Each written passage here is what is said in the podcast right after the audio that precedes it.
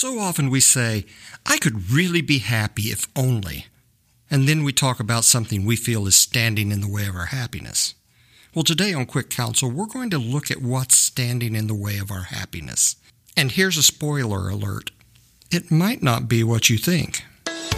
Welcome to the Quick Counsel Podcast, where we will give you a simple and practical understanding of counseling issues and how they might apply to your life.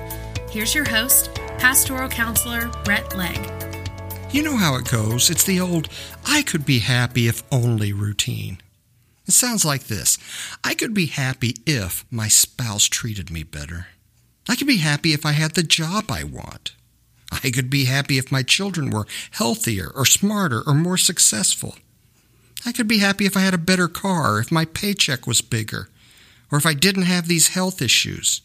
I could be happy if I was in a better relationship. I could be happy, fill in the blank. We've all thought these things. We've probably all said these things before. But here's the problem with that line of thinking. When you say, I could be happy if only, you're no longer in control of your happiness. Your happiness is now controlled by something out there, something you can't control.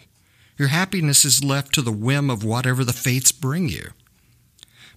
Here's the thing more often than not, what's standing in the way of our happiness is not our situations and our circumstances, it's us. Haven't you met people who, despite going through difficult times, still seem to be able to be happy? How do they do it?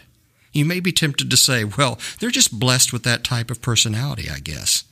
And then you would think, well, I could be happy if I had that type of personality. And now you're back to the old I could be happy if only routine. Now, granted, not everything in life is pleasant or desirable, but what if your happiness could be independent of what you're going through? What if you could move from I could be happy if only to I can be happy in spite of? I believe the ability to be happy in spite of your circumstances is not just the trait for the rare few who have been blessed with happy personalities. I believe this ability to be happy in spite of your circumstance can be learned. Let me explain.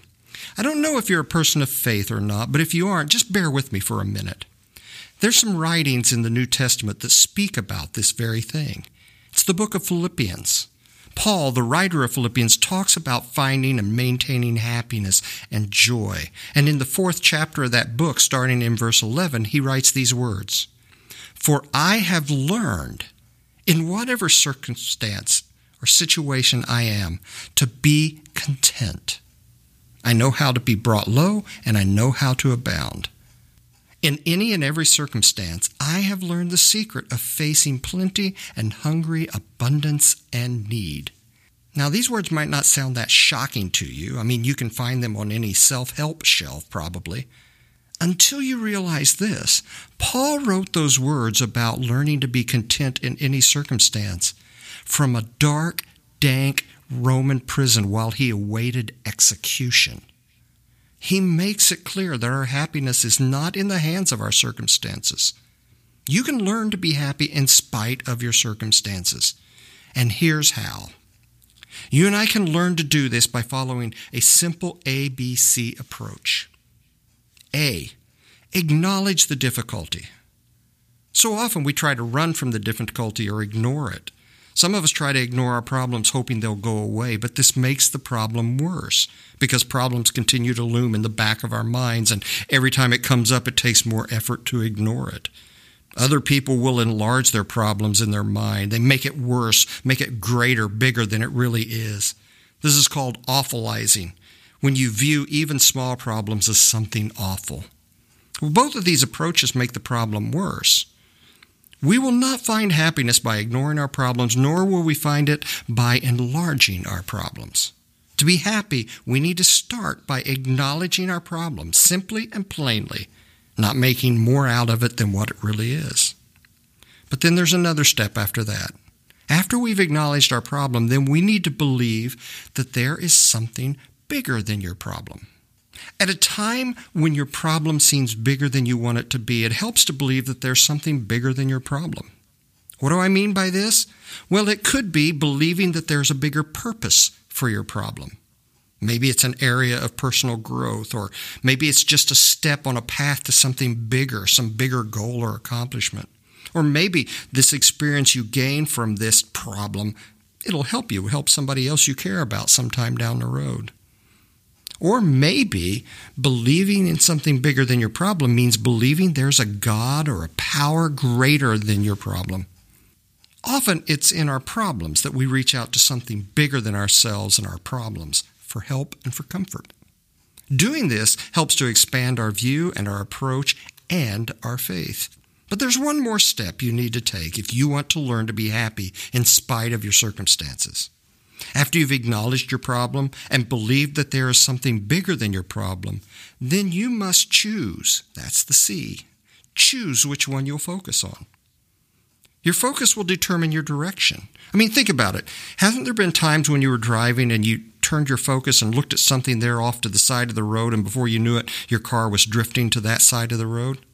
That's because your focus determines your direction. Despite your problem, you have a choice to make. You can either focus on the problem or on something bigger than your problem. And the choice you make will determine the direction of your happiness. When you say, I could really be happy if only, you're focusing on the problem, and this squelches your happiness. But when you say, I can be happy in spite of the problem, then you're focusing not on the problem, but on the possibilities, and in turn, your happiness will grow.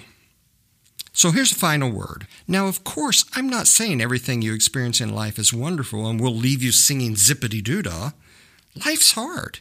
There are setbacks and losses. There's frustrations and disappointments. Life is not always happy.